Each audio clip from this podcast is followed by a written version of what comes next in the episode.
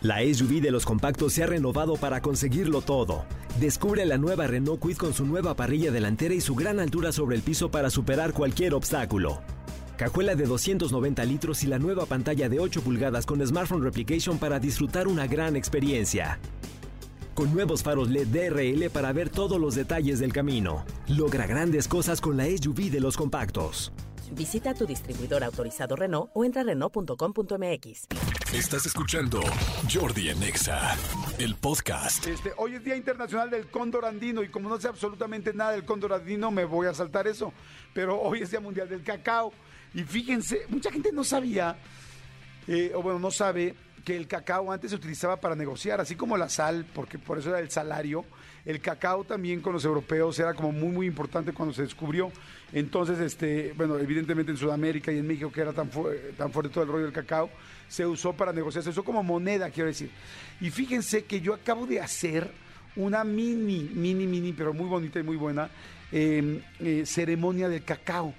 Está bien impactante este asunto porque nuestros antepasados hacían muchas ceremonias con el cacao y el cacao está comprobado que de alguna manera te abre eh, como algunas, ay, no sé cómo decirlo, pues como que algunas fuentes o unas puertas especiales del corazón.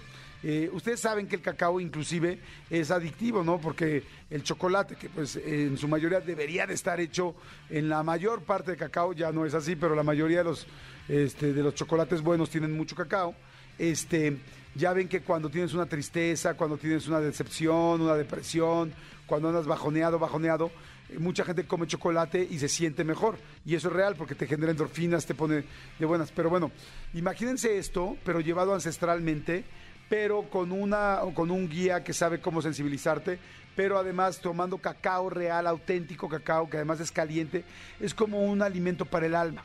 Hace poco fui a un, este, pues una experiencia aquí en la Ciudad de México que se llama Inmersia, que está padrísima. No sé si todavía sigue. Ahorita le voy a escribir a mi querido Chita para ver si todavía sigue porque tienen una inmersia infantil.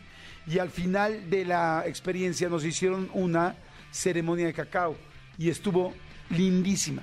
Y hace poco conocí a una mujer también naturista, eh, azul, no me acuerdo ahorita su segundo nombre, este, que me dijo, no sabes lo interesante de las eh, ceremonias de cacao y cómo te pueden abrir el corazón y cómo te abrir las emociones y cómo puedes llorar, salir y encontrar muchas cosas personales. Entonces, bueno, conclusión, si ustedes eh, escuchan por ahí una ceremonia de cacao o les interesa esto, métanse a buscar más, googleenlo, lean, este, les puedo asegurar, quizá quizá lo que estaban buscando hoy o la respuesta que estaban buscando hoy, de alguna manera les estoy dando una pistita y la ceremonia del cacao les puede ayudar. Es algo mucho más noble que estas ceremonias que hemos platicado también, ¿no? De la ayahuasca o la ceremonia de, este, del veneno del sapo, o todas estas ceremonias que hoy te enfrentan mucho a esta apertura de la conciencia, pero que algunas parecen ser bastante más duras o agresivas que otras. La del cacao es deliciosa, relajada, buenísima. Así que fíjense, yo voy a buscar una buena, una buena ceremonia de cacao. Ya, ya les digo, ya tuve el contacto con una en Inmersia y me encantó pero voy a buscar una quizá un poco más larga y, profunda y ya les contaré. Pero bueno, por lo pronto la de Inmersia está preciosa. Si Inmersia todavía está en México, les recomiendo que vayan a, hacer esta experiencia que está preciosa. Ahorita les digo si sí o si no. Ahorita le voy a hablar al mero mero de todo este rollo. Pero bueno. Escúchanos en vivo de lunes a viernes a las 10 de la mañana en XFM 104.9.